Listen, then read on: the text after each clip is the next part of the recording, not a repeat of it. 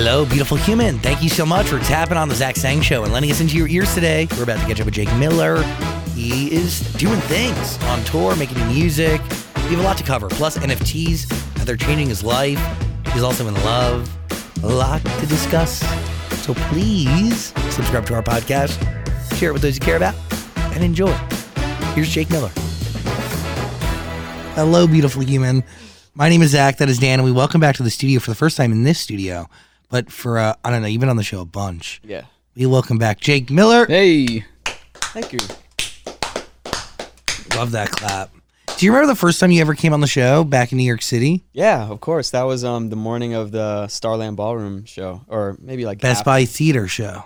Yeah, yeah. Maybe the next day was the Jersey show at Star Yes. Starland Ballroom. But yeah, I remember like telling you how the floor was like going crazy for Collide. Yeah. Yeah, I remember that day because it was a very well, it was one, it was a weekend, and we did that interview on a on a, Saturday. But also, you had very different energy around you. Like, couldn't be further opposite from the Jake Miller that shows up today. Wait, why? I need to know. I mean, you literally showed up with 27 people in your posse. no, Yes. no. You It had was a, probably my band because we were no, you you had a security guard. oh yeah, yeah. You you were wearing sunglasses inside, and I was like, "Can you see me?" yeah. Well, I was like 20, 23 maybe. Oh yeah, we you were a bit- we were the same age. Yeah, this baby, says 2013. So we were. Tw- 2013? oh my So, god, yeah, you were nine younger years than ago. that. You were 22, 21. I'm 30 this year. Mazel tov. Getting up there.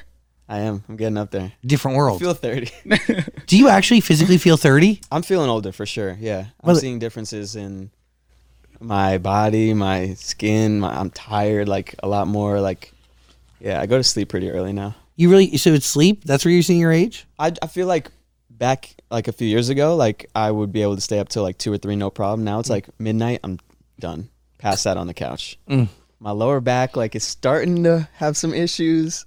um, but no, a lot of a lot of uh good things too coming with you know growing up. Obviously, I feel really good about turning thirty. Like a lot of the people that I have talked to about turning thirty who are already thirty are like, yeah, it's it's great. Like don't be scared to to, hit thirty. But I'm really excited. Mm, let me know. I'm frightened. I'm How old are you I'm 29, but as of May, Okay. so I still have a year left. Yeah, it's fine. It's just a number. It's true. that's the rumor. Back to the first time I, I met you. Yeah. Because it sticks with me. A lot of things have come and gone, but the one thing has stayed the same is Scooty back there, Scooter. Yeah. your boy. That's my ride or die. He, we'll never we'll never leave each other. That's my that's my best friend right there. there is something different and special. I mean, literally, I've watched everybody from your life. Yeah. The first day I m- met you all those years ago in 2013. Disappear. Well, I mean, it's funny because Scott is like the one who's you know always with me, so people see him, tour manager, manager, friend, whatever you want to call him. But you know, Kevin, yeah, yeah, yeah, he's been around I that just long. came from his house, literally from your interview. Um, Joey, who was my DJ, I was just playing one-on-one basketball with him yesterday. but he's not a part of the crew anymore. Not part of the crew anymore. Still you know. family. But I mean, still, yeah. I mean, we're all going to dinner together tonight. So even all the way on the other side of the country, because we weren't living in LA at that point, we've all pretty much moved to LA now, ten years later, and we're all still just as close as we ever were. So it's it's a beautiful thing. How do you meet somebody like Scooter? Scooter um, reached out to maybe my dad in like 2012 or 2013 before I ever went on my first tour. I barely had any fans. You know him; he's early on everything. So somehow he found me on Facebook or YouTube and said, um, you know, whenever it's time for you guys to go on your first tour, can I come and sell merch? So he started off as my merch guy, then kind of graduated to tour manager because he knows everything about everything about you know how to get free check bags at United and how to get this and that.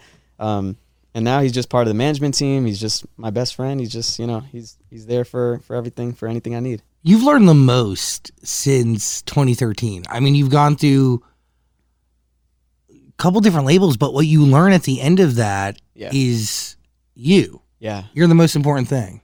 yeah, for sure. I mean, it seems like it seems like I say it in this new song, but it seems like I've lived like a million lives. Like not I didn't even mean to say that, but you know, Which is another- a million lives. yeah, another song that I've that I've made. But it seems like I've lived so many lives. Like especially since I started making music, like so many ups and downs. I've been through so many different labels, so many managers, so many agents, and you know, I'm still here, which is pretty cool. And I'm still, I I hope to think that I'm growing as an artist every day. I'm getting better and better, and you know, I still have my fans rocking with me, and we're still able to go on tour ten years later, and you know, playing awesome shows, and still with the same crew. So it's it's really awesome. What are those gross indicators to you? Like what like what, do you look at data? Like how do you Yeah. tell if you're growing or getting better every day? I Like, definitely look at like the analytics. I don't let it, you know, get to me or I don't obsess over it the way that I used to, you know, back in the day. There's just too much to look at now, too many platforms. Like when I first came on your show, there was no TikTok. There was hardly an Instagram. Yeah, there was ba- there's only one place to, to like stream music at the time. It was YouTube. Yeah, YouTube, iTunes. iTunes. But yeah, I mean, I check those. I check those stats a lot because they. It is my job to know, you know, if I'm going in the right direction, if I'm not, how to change it.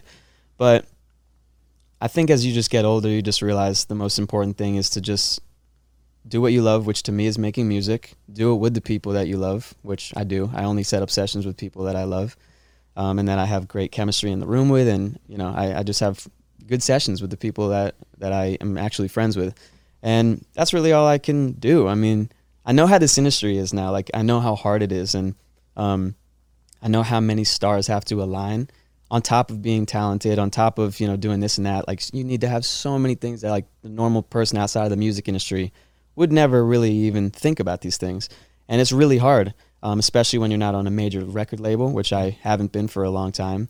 Um, but yeah, I'm just trying to make the best music as possible. But since then, have you seen like your art's only gotten better? No. Thank you. I hope so. I think so. I mean, it's hard to tell because I always try to make different stuff. So like the stuff that I'm about to release in this, you know, upcoming year is a lot different than, you know, the heartbreak stuff that I was doing. So it's kind of hard to compare the two, but yeah, I mean, the production I think is getting better, the songwriting is getting better. Sorry, I'm not even looking at you. I'm just No, that's fine. I'm Zach. just enjoying it. just wanted to let you know I see you over there. I see you Are too. you playing with a tennis ball? Yeah, I am. I love tennis balls. Yeah. That was like, there was one show, sorry to sidetrack. There was one show I did in like 2012 or 2013, and it was me opening for Asher Roth. And at the time, I'm like, this guy seems so cool and low key.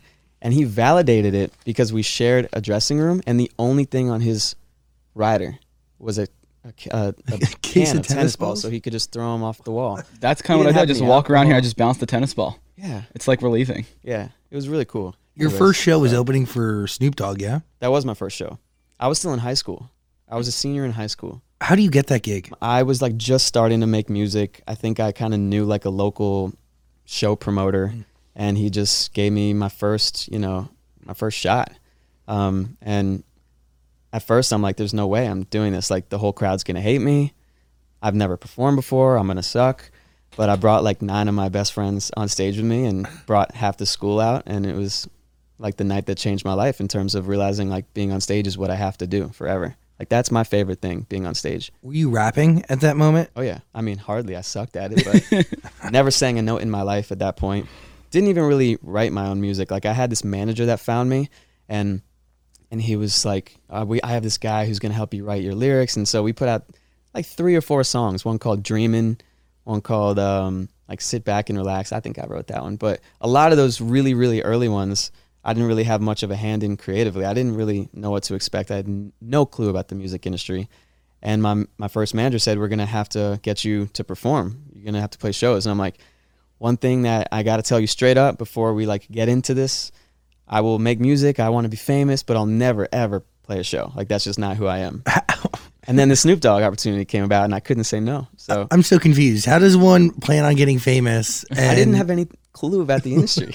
I just wanted to make mu- like music and throw it on YouTube. And um, at that point, I didn't even really think about performing. Like it wasn't even a thought in my head. I was such a shy kid and growing up and in high school. Um, but then I got that opportunity. I'm not going to say no to opening for one of the biggest icons in music. So I did it. Um, and it was like, it was life changing. It flipped the switch for me. wild. Yeah. Fast forward to today, which you, you, you say the music's going to be different than Silver Linings Part Two, right? Which is more. Yeah. How would you describe it? Well, I wouldn't say this music is too much different than Silver Lining 2, which I, you know, just put out last year. Um, I'm not trying to be this artist that has to come out with something drastically different every time I release something. But Silver Lining 2 was definitely like my proudest project. And I think this is just kind of like an extension of that. It's just really great, rich production. Um, obviously, Jon Bellion inspired because he's like my favorite. I think you can hear a lot of him in the in the new song that I just dropped, Eight Tattoos. Um, but yeah, I mean, I just the content I guess is different than what I was writing about last time I was here. I guess it's just fun stuff that you know is you know the way that I'm feeling in my life right now, which is just I just feel really relaxed and great about my personal life. You know, music and my career is like one thing. Like that's I'm gonna try to make the best music as possible and let the cards fall where they may. Um, but like my personal life, I I couldn't be happier about. I have great friends, great girlfriend, great family. I live in California, like going on a lot of like cool road trips and hikes, and I'm spending a lot of time outside, and it's just yeah. And I think that kind of all spills into my music that I'm making these days. You're good looking. You're rich. Stop. You, yeah, have a hot girlfriend. I mean, life's great. I mean, through the lens I see. Thank you. I mean, A little jealous. Is exactly what you see online, obviously, but but yeah, I mean, I can't complain about my personal life. I, Well, I I- really am happy. Accurate enough to write songs about it and to have to draw inspiration from it. Very true. You're a cat dad. I'm a double cat dad now. Double cat dad. Yeah, I I love my cats. Like I swear to God, like they are two of my favorite things that I've ever had ever. Like more than friends sometimes. um, my girlfriend had this cat named Loca when we first met. I'm like, you know, I'm super allergic when I'm when I come over your house. Like, please, like put her away. I kind of started to get closer with her. She didn't really like me at first, and then I said, let's move to California together, but don't bring the cat. She's like, I'm obviously bringing the cat. It's like my baby. So the, she brings the cat to California. I slowly get less and less allergic because she's sleeping pretty much on my head every night. Had some rough nights though before I got, you know, not allergic. And then um, I just fell so in love with her that we just got another one. Tiny little, and they both look like uh, what is it like uh, Puss in Boots from Shrek? Like the tiny little, like who couldn't love these cats? But I'm not like a fan of all cats, just these two. I want to go back to the Silver Lining Part Two. You don't want to keep wanna about the about cats? No, Let's talk I, about the cat. I honestly hate cats. Um, That's what you say until you have Most a people cat. do. Yeah, I, I always hated cats too, but I'm like- Silver Lining. I'm Silver like Lining so okay with never owning a cat. I'm so sorry. I love my dogs. I have two of them. They have their own problems. She gets some You, cats. you say it's your most proudest work. Why? What? What? What? What? What? Why are you attached to it? Why does it fill you with pride? Um, And also, like, how do you define that? I think, I mean, just on top of like the artistry itself, being in all these sessions and working with amazingly talented people and just seeing the growth in like the actual music, I think I spent the longest on this album. I think it was like 17 songs, and I started like half of it over the pandemic, half of it kind of spilled into the pandemic, and a lot of these songs just like I kind of relate really good times and memories to like five or six of the songs in this album. Like Save Me. I was on the beach in Florida during the pandemic making a homemade iPhone music video with my girlfriend. Like that's what I think of when I think of Save Me. Um, Click, we just made a really cool music video. It kind of had its moment on TikTok, and I think it was helping a lot of people at the time because it's you know a song about I'm not really where I, where I want to be yet, but one day it'll click. Um, Jumpin', we you know I shot a really cool music video in Malibu and um, spent a lot of time doing that. And I, I don't know, I felt like over the pandemic I put out one song like every two months, so each song had like its moment, and each song felt like you know it wasn't just kind of like oh great song what's next? Like it really had like its moment to live. And i had time to promote it because i wasn't doing anything besides sitting at home because it was in the middle of a pandemic so i don't know i just look back on the track list on silver lining 2 and think like there's a lot of songs that just make me think of great times and great memories and uh, i think i think hopefully the fans feel the same way Do these songs make you proud after they're released or before they're released? I'm obviously proud of them like when I make them, but there's like the pit in my stomach of like, will it be, will it, will people like it? Will it flop? Will, will it come out and people will be like, oh, this is great, and then two days later it's just another song and people are saying what's what's what's next, but it wasn't like that with these songs, and and I think a lot of them just connected. I mean, Ross and Rachel. When I think of Ross and Rachel, my second or third song in this album, I think about going on tour and having three different couples come on stage after playing Ross and Rachel and and proposing and and us watching that at the show. And they specifically wanted to do it during or after Ross and Rachel and it's like that's such a moment like that's just a song I made with some friends and all of a sudden people are connecting with it so much that they want to make it like the song that they, you know, get down on one knee to in front of a crowd of people at my show. Um, It's beautiful. yeah, so Yeah. I don't know. I, I just think that album was really special. Maybe it was the time, like because of you know where I was mentally, and just the world kind of felt like it stopped for a few years, obviously, as we know, and I I don't know, maybe that's why. Your tours have always been like a safe space, judgment free space. You've always interacted with people in the crowd. You used to bring a couch on tour with you. I did. That was my mom's idea. I had a song called My Couch. This was back in the day of the Long time ago. first interview, yeah, like 2014 or 15. Great times. The OG fans know about the couch. You bring no seating with you today on stage? no furniture. no furniture in the No bus? furniture. We bring some cool lights. Um, but yeah, no, no couch anymore. you mentioned songs that have impact, right? Ross and Rachel is a song that obviously people want to propose their love to another person to. Million Lives is another song with really great impact. Is that still part of the set list as you plan on going on tour It's not again? It's not. Um, Really? It hasn't been for a while. Why? I mean, it's really hard to have that balance of like wanting to, like knowing that there's so many people in the crowd who have been there since day one and who want to hear those songs that you made at the beginning of your career. But then there's the side of you that's like, you know, hopefully I've done my job and I've made a lot of new fans and a lot of people in this crowd, you know, probably don't know of those old songs. Plus, on top of all that, I want to play my new stuff because Yeah. I'm the most proud of it. I don't want to just keep playing something I've played for 10 years. I kind of want to, you know, retire it and not overkill it and just let it be that special thing that I did years ago. There's a balance though with that. Like if I show up to see an Elton John show and he doesn't play Rocket Man, I'm I'm, I'm gonna revolt. That's a smash though. This is a song that everybody knows. If you discovered Elton John yesterday or, you know, 40 years ago, you, you know that song. A Million Lives is like something I made as a as a kid. I was a different person. I was rapping like Do you not like the song? No, I like it. it. It did so much for a lot of people, and it helped a lot of people, and it helped my career. It helped take me to, I guess, like the next level. But, um, but I mean, musically, when I just listen to it, just listening to the music, no, I, I like my new stuff way better.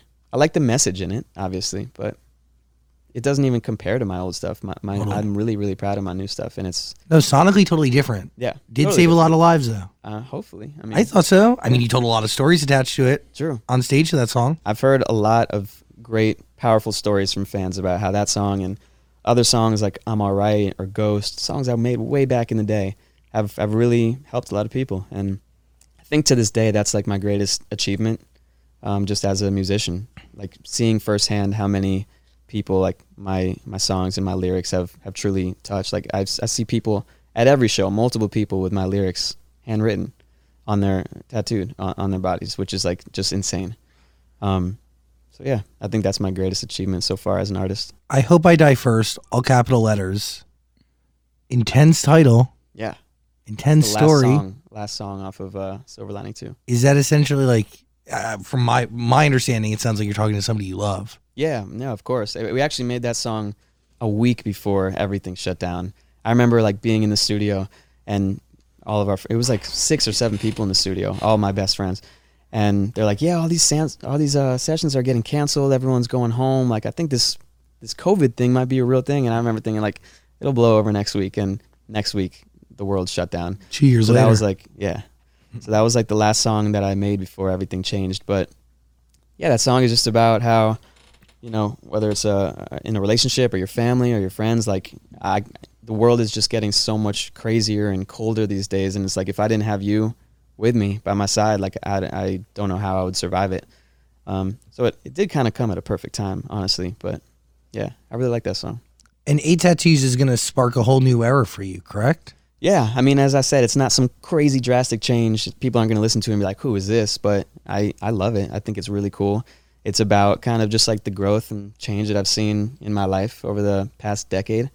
Um, we were writing it, and it's we were like, "Is this about a relationship, an ex relationship, or is it about you talking to the kids you went to school with, saying that how much you changed and you know you wouldn't recognize me anymore?" And we're like, "Yeah, it could, it could be both." So that's why it kind of um, we got really excited about the fact that it was like kind of more universal, not just about like a relationship or something. Why was it the right song to introduce a new chapter? Um, that's a good question. We had a few that I were, that were contenders, but I'm with Empire Records now. Um, thank you. Congratulations. I'm really excited about it, and so I have a lot more people um, around me who I respect their opinion, and I pretty much said, "Hey guys, these are like the three or four songs that I've made recently that I love that I wouldn't mind, you know, coming, you know, as as this new era, like being the first single." And which one do you guys like? And everybody was like, let's do eight tattoos. That one's really cool and fresh and summery. And I'm like, let's do it. Are there eight tattoos? Like, is it about something like It's the real? funniest thing. The other day, I'm at home and me and my girlfriend are just like talking about eight tattoos,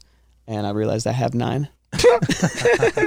Because I always forget about this one that I just got on the back of my arm. So I'm like, wait, one, two, three, four, five, six, seven, eight. What does the one on the back of your arm mean? We just got it on tour. It was the High I Missed You tour, and everybody on the tour got it. It's kind of like the logo. That's cool. I don't know if you can see it, but we all went on like our last day off and got tattoos together. All of us, like ten of us, and I always forget it's there. I had to count like ten times, and we're like, "Oh no, gotta change the song." Didn't you a couple years ago say you weren't going to get any more tattoos? That you're only going to get one? Mhm. Yeah, it didn't work out too well, did it? Nope. I do think I'm done now. No, no I way. do. No I honestly do way. because I'm getting to the point where I don't want to have a bunch of tiny ones. yeah. It's either stop now or get a sleeve, and I can't get a sleeve. I just can't. I want to, Why can't you? Commitment. I just can't. Why? I mean, you literally go, I want to, but I can't. I don't know. I just don't want to be that guy. I think my family would disown me. My Who's that grandma guy? would definitely disown me. Who's that guy who has a sleeve? Let's define him. Honestly, when I look at a guy with a sleeve, I'm like, that guy looks really, really cool. Yeah, me too. But there's some people like my parents or my grandma or people just Hooligan. yeah, who they look at tattoos and they're like, that looks terrible. So like I already have a lot in my parents and my family's, you know, perspective. And if I got a whole sleeve, they just wouldn't understand. I think it looked good. I think it would too. but aren't a lot of your tattoos music related to your career?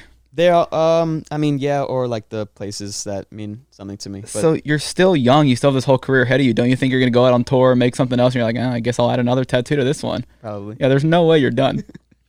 Probably. We got uh me and my girlfriend got matching smiley face tattoos in Hawaii. That's cute. so why do you keep them only to your arms? I was actually gonna get this one on my thigh. Scott got it on his thigh. Take your pants off. Let's see. Take him off. um, he's actually. Oh, he taking took his pants off. He's been waiting for somebody to ask to see it. um, my my thighs are too pale. I don't. I don't know. I, I just figured. You know, I wear a lot of short sleeves, or Mhm. t-shirts, and they kind of all show. And I really do think I'm gonna put this on the record. I think I'm done. You, I feel like you put that on the record before, so Yeah, you Yeah, did put it I- on the record meaningless. But, but it does mean something more now. You know, speaking of commitment, you committed to some golden ticket winners. Yeah. Is that in existence? Like people who did You mean some? back in the day? yeah, you Yeah. literally you put golden tickets in albums. Correct? Yeah, it was like Willy Wonka. yeah, and there was five of them, and I'm Willy Wonka.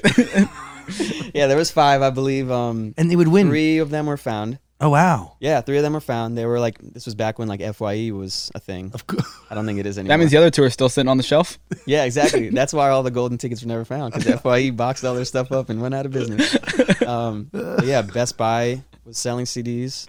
Target selling. Honestly, that's probably why they were never found. I mean, Yeah, there weren't that many CDs. We didn't print that many, but a lot of these places stopped selling physical CDs. literally right around that time. Yeah, I know. That's wild. Crazy. So it's at Fye, and the prize was a lifetime access to your concerts. Yes. hmm Yeah. Do people call you up and go, "Yo, I want my ticket"? Nope. the two people that found them, I have no idea where they are, who they are, if they're still fans, if they threw it out, ripped it up. But they I are legally contracted. I mean, they they they have access if they want it. Technically, if they showed up with a golden ticket at one of my shows, I'd be like, "Holy shit! How do you have that?" Um, but yeah, I'm, I haven't seen one in like eight years. Didn't you uh, try to bring back the golden tickets with NFTs? Yep. How'd that go? bad. Maybe just give up on the whole golden ticket thing. It's kind of what I'm thinking. Um, yeah, I recently got into NFTs about a year ago, but it seems like 10 years ago. Because I've just been like trying to research as much as possible about them. But yeah, I, I decided let's try to put out our own NFT. It's pretty much like five golden tickets, and whoever bids the highest on these, you know, has Access, access, to to shows forever. So Um, so it's these people that the other two got them from Fye. got it. Okay, got yeah, it. yeah, yeah. Um, and so, yeah, I think like three people bid on them, and that was it. But I'm just gonna remain like an NFT collector rather than an NFT creator for for right now. Do you own them? Yeah, I own a lot. Whoa. I really like NFTs. I mean, I, I look at them these days just as much as I look at my music analytics. Oh. Yeah, So what do you own? What do you got? you What's in know, your some wallet? moonbirds, some monkeys. You got a Bored Ape, right? I had a, a mutant ape. A mutant ape. I sold it before it all went downhill. Everything is crashed right now, but yeah. Wow. I'll like get on the phone with my dad and talk about NFTs, and my mom's like on speaker. She's like, "Do we have to talk about this again?" but they actually both know a lot about it because it's something that I've researched a lot. I've actually kind of, I've like tapped into an untapped market. I figured, how do I use my followers and my music to make money in the NFT world? And so what I'll do is I'll reach out to these creators of these NFT projects who just made stupid amounts of money selling all these NFTs, and I'll say, um, "Can I make you a, a theme song?" I've done like twenty, and I get paid every time in cryptocurrency. I don't think anybody really is doing that, and it's like it takes me thirty minutes. I'll, I'll write a fun little song, however, whatever they want me to. And what are they about. giving you? Ethereum? Ethereum, How much Ethereum do you get for a crypto whatever, kingpins? whatever I ask for. No, I, I normally ask for like two or three Ethereum, which right now it's not worth much, but you know, a few months ago, it was, one Ethereum was like four thousand something dollars. Whoa. Yeah. so when I ask for Ethereum instead of like US dollars, Yeah. it makes it easier for them to be like, okay, because you know Ethereum might go down, it might go up, whatever. It doesn't really matter to them. But, but yeah, it's kind of like my side hustle right now, and Look I'm really liking it. Sick. And on top of that, all these NFTs have like, you know, discords Blockchain? with all of these people Oh. in it who are Talk to them. yeah, and so I'll jump in and kind of make new fans and Sick. and they'll all hear the theme song and they'll all go check out my music. So it's it's a really cool kind of side hustle to not only make new fans but make some money. So is your audience going to go from like young girls to ki- crypto bros? Maybe. That'd I mean, be I definitely, hilarious. I've definitely gained a pretty, pretty solid. I mean, it's small compared to my fan base, but a pretty solid like crypto, you know, group that knows about me that had no clue who I was before. That's pretty sure. cool. How many how many NFTs do you own? I sold a lot, but now I have like maybe eight. Enough to like have have them on display at your house. I have one displayed in my house. Do you really? Yeah, Brandy makes fun of me all the time in my studio. Now I, I know I did just say your audience is all young girls, but nah, I probably shouldn't have said that. But like, who do you think your audience is today? Yeah, and these days it's definitely not young girls. Um, it's maybe sixty girl, sixty percent girls, forty percent guys, sixty girls. There's only Only 60 sixty girls. girls in the world right now. you like my music? Um, I would say it's like 60-40, and uh, you know they're all college Yeah. and up. Um, yeah, every time I go on tour, I, it it just surprises me because I'll look out the bus window and see everyone in line. I'm like, these people are like my age. This is crazy. Well, there's a lot of people you grew up with too. Yeah, for sure. I mean, those like ride or die fans who haven't left me since 2013, like I owe everything to them. Like they're always at the shows. I think they think that I think they're annoying, always popping up, but like it makes me so happy to see them at every show, like always supporting. Like my parents know them, like they know my family. Like it's just they're kind of more like friends at this point, just because I really do owe them so much. They're kind of like what's it called, like street. uh Street team? street team yeah where they like not only listen to my music and support me but like actively try to get other people to, to listen and, and support which is like the fans that you need as an artist They Yeah. spread the word. yeah they're great I'm fascinated by the fact that you're uh, like in the crypto scene, in the NFT world. yeah trying not to let it obsess me because there was a there was a minute a few months ago where I'm like okay this is taking over music um, but yeah I mean obviously music is my baby but this is like a fun little thing when I'm you know bored on the couch for 30 minutes so What do you think of NFTs in music? Like, I have one NFT. do you I was gifted it. nice by who It's from After Party. okay It's like some utopian, I don't know, something. Cool. Some picture. yeah I mean It's a moving picture. That's what I look at it. But I know it's more than a moving picture. Yeah, it definitely. It's like a stock, basically. You, you, you know, it goes up and down in, in value, but that's like the exciting thing that I think a lot of artists are kind of looking towards because the music NFT space is like s- kind of starting, but like we don't really know the full potential of it.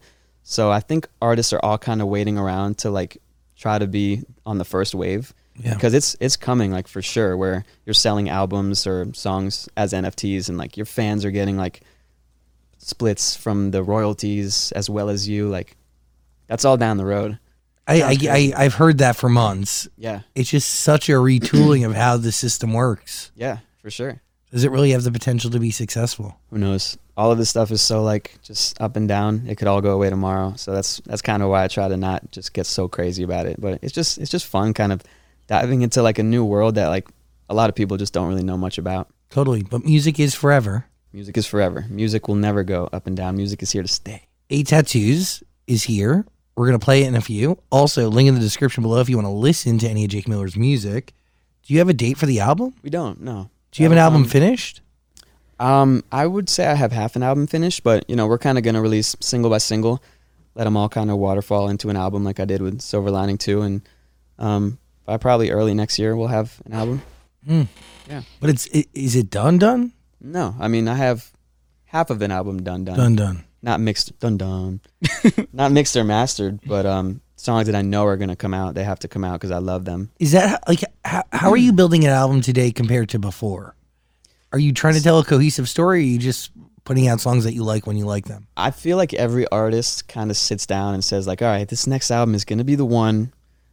Let's like make every song like cohesive so it tells a story and then at least for me, I always try to do that and then by the end of it it's like, all right, this is just a bunch of good songs that, you know, don't have anything to do with each other. They don't tell any story. They're completely different from the next but still kind of similar. And that's kind of like what all my albums have been. Besides maybe like 2 a.m. in LA, like that was just a reoccurring theme of sadness and Mm. heartbreak. But you know, Silver Lining Two was just um, it was just kind of a bunch of compilation of songs that I loved, and I think that that's what this next album will be too.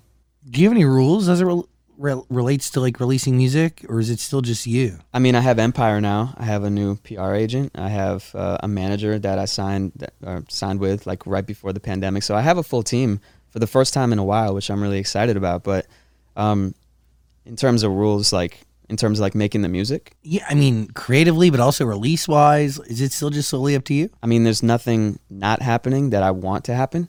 It's more just like, hey guys, what can you bring to the table? And if it sounds like a good idea, I'm like, absolutely, let's green light it. Um, but there's nothing that I like wish I was doing or something I was putting out that like my team won't let me. Like I'm I'm definitely too old and too knowledgeable at this about this industry to ever let somebody at this point in my life say like, you can't put that song out. Like we know you love it, Jake, but you can't put that out. Or like I've seen a lot of people on TikTok say like, "Oh, my label won't let me put this out mm-hmm. until it goes viral on TikTok." Absolutely not. Like I just I made a TikTok joking about that. I would never get in bed with a label that would not let me put out a song that I am that I feel strongly about. It's like I'm I'm almost 30 years old. I've been doing this for a while. Like there's I'm not new to this industry. I'm not going to, you know, work with people that are telling me what what music to put out. That's all that I have. You play the game in a different in a different way. Like it's very you isolated. You're not. It, the other factors don't matter, right? Yeah, I mean, it, when I signed with Empire, I pretty much said, "This is where I'm at. This is what I know. This is this is how it's got to be." I would love your opinions and your support and your help, but if I feel strongly about something, this is how it's got to be.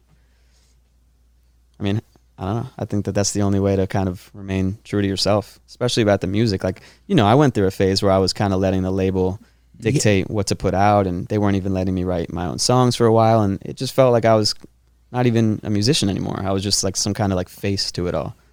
Um, but obviously, I don't want that. No, I don't think any artist does. but also I, I can make the case that like you've had your most successful period after that record label. For sure, for sure. I mean, I don't know if it was because of the music that we were putting out at that time, because we know like 2015, 2016, I had like a moment. Like it was a really special moment. But I don't really necessarily think it was because of the music I was putting out. I don't think it was because that music was better than this music. I think the time was just so, so different. Like, mm-hmm.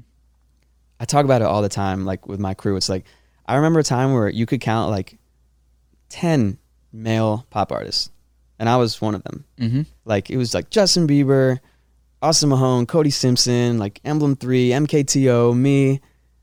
That's really like it. There was like a it was like a radio cycle where like those were like Jason Derulo, like that's that was it. And then like Vine hit and TikTok hit and you know, Spotify became more important and now there's a thousand more, you know, amazing artists coming up every day. So the competition is just so much crazier. And I think that's why that was like a moment. Like I think I was kind of doing something that not a lot of people were doing back then. But aren't your most streamed songs from a time that wasn't with Warner? Um, no, No. like Dazed and Confused, Rumors, First Flight Home. That was all. No, that was around, yeah, around yeah. Warner era, like, I think, You have some really. I was just looking at it today. or maybe it was right before Warner, and Warner kind of came on board, and everything just kind of elevated together. rumors. parties, click, We have a song called Automatic that we put automatic, out. 22 Yeah, million Automatic is crushing streams. it. Shout out Fly by Midnight.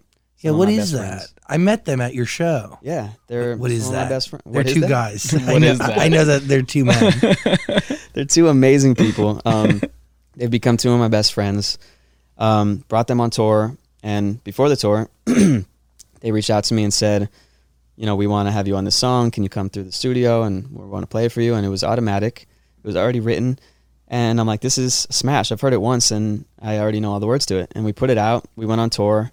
It was doing good. And then all of a sudden, it, whew, and now Yeah. it's getting like, yeah, it has like 20 million. It, it got like 10 million streams in the last like couple months. So hopefully it keeps going. But just to just to go back to the point, like of how awesome it is to do this with the people you love. Like the fact that now my number one most streamed song is with my two best friends is like such a cool thing. Mm-hmm. Like we text every time it hits another million. We're like 23 million, 24 million. Something you like couldn't really facilitate it before with No. Warner. Right. No, I mean, I had no really control of who I was getting into the studio with. They were just sending me addresses and saying, these are the people you're working with today. Some of those people were great. Most of them were great, but I mean, they weren't my friends, you know? Are we going to work with Fly by Midnight again for this album? Maybe, maybe we're we're both pretty busy. They they're extremely busy with writing. Um, but also I, I feel like we both are at an understanding where like keep needing to cough. There's There- water. There's water right there for you. Um, we're both kind of like at an understanding of like our friendship is so awesome, and like it's become like to the point where like we are like they're in my circle, I'm in their circle. Like I was at their bachelor party, at their weddings. Like they're my best friends, and I know how it is when you mix business and pleasure. And when we made Automatic, we weren't as close as we were now. So I think we kind of both have like an understanding of like we did something awesome. We made Automatic. We went on tour. I want to go on tour with them again. But in terms of like making music, because there's so much that comes along with making music, like you know the conversations afterwards with the managers, with the money and the splits, and like I would just rather avoid that with like my best friends. So I'm not sure if we'll we'll write ag- again, but hopefully we do, and it would it could be just easy and Interesting. Yeah. But who knows? A rising tide floats all boats, though. You know, That is true. you can structure everything to be fair for everyone. That's true for sure. And obviously, I would never want to, you know, make a song with people and then But it does make get them messy. feel gypped. Of Like, course. Yeah, but it does get messy. Al- Almost every single time you do splits with anybody after you make a song, you know, they want more than we want to give them, vice versa, and it gets a little awkward, which is why you let the managers do it. Because if the artist had to do it, no artist would be Mm. friends. No. Seriously. it's true. But yeah, we're gonna let Automatic do its thing for a while. And Eight Tattoos, it is here, sparking a whole new era. Uh, how did this song begin? Pretty much like that. You did that, or you heard that? No, it's just like a little percussion thing that we did. Who's we? Me, Alex Wilk, who produced it, and Brett Truitt, who I wrote it with. So you hear that, and what comes to mind? Well, I mean, that wasn't literally the first thing that we like heard. Uh. it was more just like we wrote the song, you know, the bones of it, and then we're like, all right, what should be the intro? What should be the outro? And this was just like one layer of the song that we're like, oh, that if you just solo that, that could be a cool intro.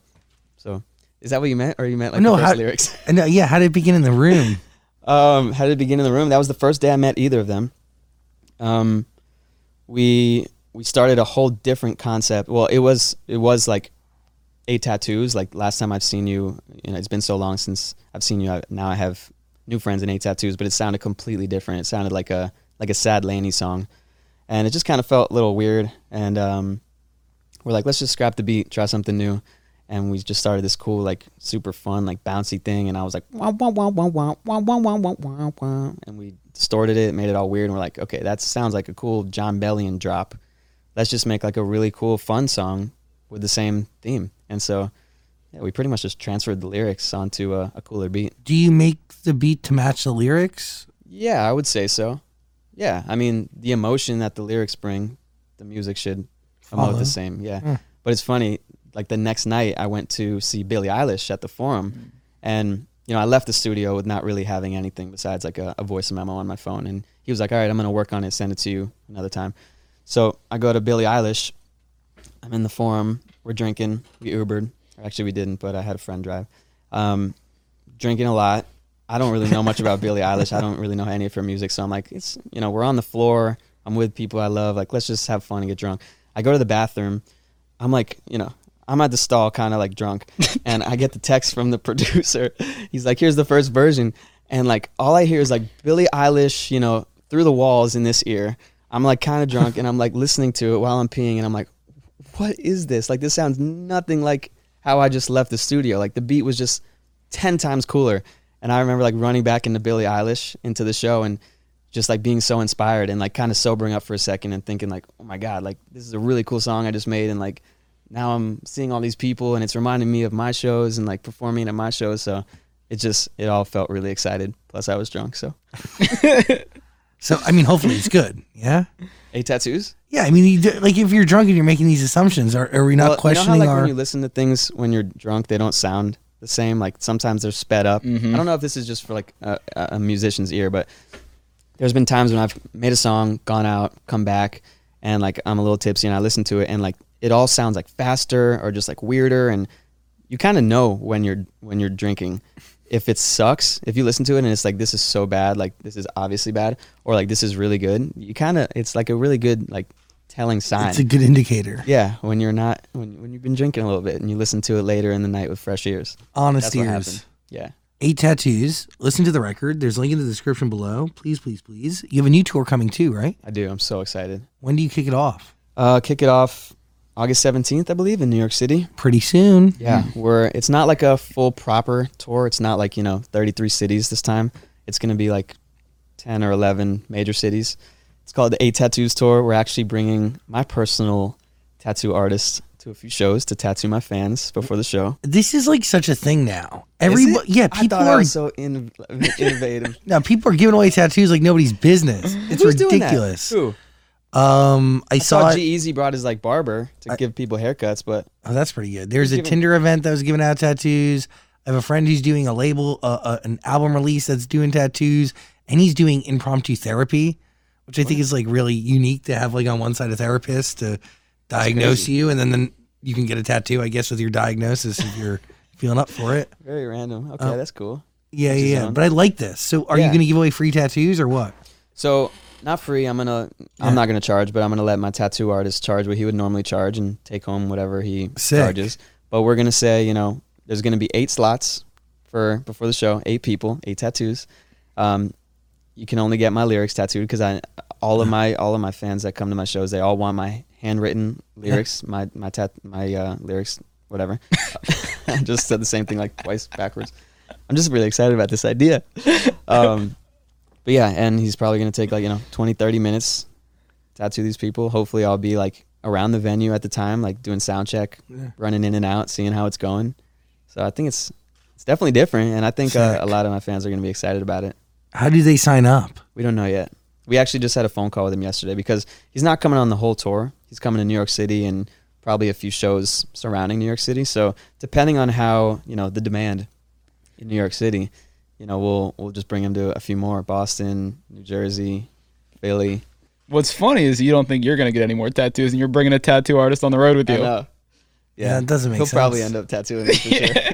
Every show. Um, no, but he did. He did this one. He did the tour bus. I got a little tour bus tattoo on this last tour. It was our tenth tour in a tour bus. So me and Kevin got a little tour bus tattoo. It's like our second home.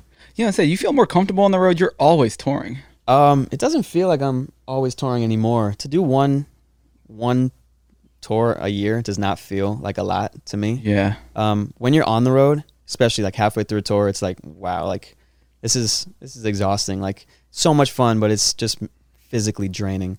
Um, but with that being said, yeah, there's nothing better than being on a tour bus with ten of your best friends. I mean, I had Fly by Midnight on the last tour. We shared a bus. I had Kevin, Scott, um, Dan, my guitar player. It was just like the best energy and the best like just chemistry. We would watch Squid Games after each show in the tour bus while we're going from, you know, we're in the middle of the desert watching Squid Games on the tour bus. It was just it was a dream come true. It was so much fun. if you want to go see Jake Miller on tour, I'm going to put a link in the description to like all the tour stops. So click it. Also listen to his music. Link down there. Eight tattoos. Congratulations. Thank you so much. You uh, have any final thoughts here, Daniel? Yeah. Are you are you playing any instruments on these on this new album? Yeah. Um, I mean, I help produce pretty much every song of mine at this point. Um, I'll go to a session. We'll make a super bare instrumental. I never let anyone cut my vocals. I do that all at, at my house. So I'll go to a session. We'll make a super generic instrumental. I'll have him send it to me, and then I'll just go home and for the next couple weeks, kind of build on top of the instrumental and cut vocals, and then kind of send that all back to him, and he'll put final touches on it. That's just what pretty much my you know game plan now Yeah. with every song that I do. And so I have a, a big hand in, in all the songs that I do now. Sick. Has falling in love changed the way you make music? Um, I don't think so. Not really. I mean, obviously I like writing songs about it, but I wouldn't say it changes the way I make music. Changes where you grab inspiration from. Yeah, no, for sure. I mean, she's like the only person that I'll let like sit in while I'm cutting vocals. Um, so maybe like I sing better when she's sitting behind me. But um, That's trust. Yeah, for sure.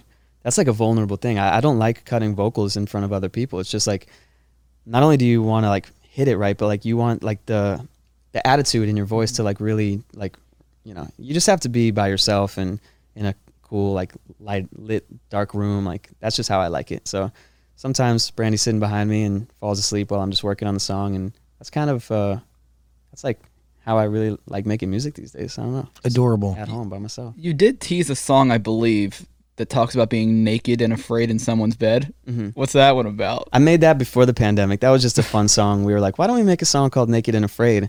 And uh, a- a- after the TV show, obviously, and it's just a fun song about like, um, all it took was one night, and I'll never be the same. I'm laying in your bed, and now I'm naked and afraid. And it's just about like you know going out with a girl or meeting her the first night, and falling in love with her in one night, not not trying to, and waking up in the morning thinking like, oh my god, I'm in your bed, Naked and afraid. I really like you. I'm afraid. Um, yeah, it wasn't really based on anything in my life. It was just a, a fun concept. I mean, it's just weird because like I've known you for a while, so when I heard the lyric, I just thought of you naked and afraid in some girl's bed. I was like, No, no, no. yeah. um, no. yeah. Um, yeah. Who knows if that one will come out? I have I have a lot of songs that, that I love that I don't know if we'll, they'll come out if they if they'll match like the tone of this album that I'm doing, but I think it will. I really like that one. It's fun. but you've teased them. Now all I'm thinking is that every time I hear the song, I'm gonna think of you. Um, yeah, I tease them. I actually got a call from my manager recently saying stop teasing your songs on social media because it kind of gives like the people that you wrote going back to splits and money like it kind of gives them more leverage. You Mm. pretty much just announced you're gonna put this song out at some point, so now they know that you want it. You know, so it's kind of just like you got to be careful with that. So I'm trying not to tease as much music these days. I also have like a fan club that I kind of give them like unreleased music every month. So I'm gonna try to just kind of save it for that. I just That's get so excited after making a song. I just want to show everybody. But why not just figure out the splits? It can't be that hard. It's pretty hard sometimes. Everybody wants all of it. Yeah, it's pretty hard sometimes, especially when you're when you're close friends. Like you just don't want to ruin a relationship. But yeah, that's like the whole muddy side of the business. But when I get home from a session and I love a song, the first thing I think of is like I want to show everybody, Yeah. not just text my friends. I want to make a TikToks and and see if anybody you know see if it has like a weird spark and it goes viral and like Yeah, you gauge interest. exactly yeah. I hope all the songs that you want to come to light end up coming to light. Thank you. And eight tattoos Yeah. starting a new chapter. We went to uh, sushi recently. You, you're more than welcome to join us for dinner whenever you want. It Depends wasn't on what. recently. It was it was a long time ago, but oh, Okay, And- it depends on what time because I don't like to leave my house after like 7 p.m. I swear. Yeah, I don't. I don't. I don't. Once it hits that, once the sun goes down, I'm staying home. Say a little afternoon sushi. Yeah, well, we'll just come to your house. We'll bring it to your house. oh, you don't want to go there. He lives in a just a white room with a lawn chair. I have no furniture. It's really my apartment is just an empty studio with a bed, a dresser, and a lawn chair. Wow. No Maybe lights. Paint the walls or something. No, Well, you said you might be coming to the valley, so I've been thinking about it. all right. So I'm we thinking can about it. we can grab some sushi. Yeah. Maybe he eats only avocado roll. Is there any fish in it? No, he doesn't eat It's just fish. avocado and rice. I mean, Jake, I'm a pretty boring person. Come on, He's Eat incredible. sushi and No. not even get fish. no, I just get avocado rolls. It's avocado wrapped in rice, oh, sweet potato roll too. Too. Oh no, I don't like sweet potatoes. Avo- It's, it's avocado, wrapped in rice. seaweed, and and- wrapped. In, That's it. dude, He's basic, dude. I went to Japan before the pandemic and just it opened my eyes to sushi and honestly just all foods. Like I'll try anything and and almost all the time I, I like it. So yeah, sushi is like one of my favorites for sure. Mine Have too. you ever tried other sushi? No, I don't like fish. All those sea creatures weird me out. Have you tried it though? No, I've on- I, I ate salmon as a kid, like until I was six, and I've never touched a fish ever since. Dude, your taste buds change. You'll probably love it. There's a whole world out there for you, Dan. I don't think so. It's not for me. All right. Dan- Fair. you like edamame? I like edamame. Oh yeah, we can f- some edamame up together. Great, good. Green beans. Anyway, Jake Miller, everybody. Thanks for edamame hanging and out. cats. Beautiful human, you made it through our conversation with Jake Miller. I appreciate you. Thank you. Now, please subscribe to our podcast, share it with those you care about, and have a great day. Be safe, hug your family if you can, and don't go to jail. Today's show is hosted and executive produced by Zach Sang. It was also executive produced by Michael D. Ratner, Scott Ratner, Dylan Martyr, Dan Zolot, Joshua Rusak, and Olivia Rudensky. Music by James Ashuto. Senior producer, Caitlin Plummer. Associate producer Eve Bishop. Production sound mixing on today's show was done by Alex Goins, Nico Pierce, and Joseph Hartshorn. Sound mixing was done by Daniel Chavez Crook and Ivan Wayman. Post production manager was Caroline Rude. Production manager was Michelle Doristock. And our production coordinator was Bryce Hurlis. And that was an episode of The Zach Sang Show. We'll talk to you soon.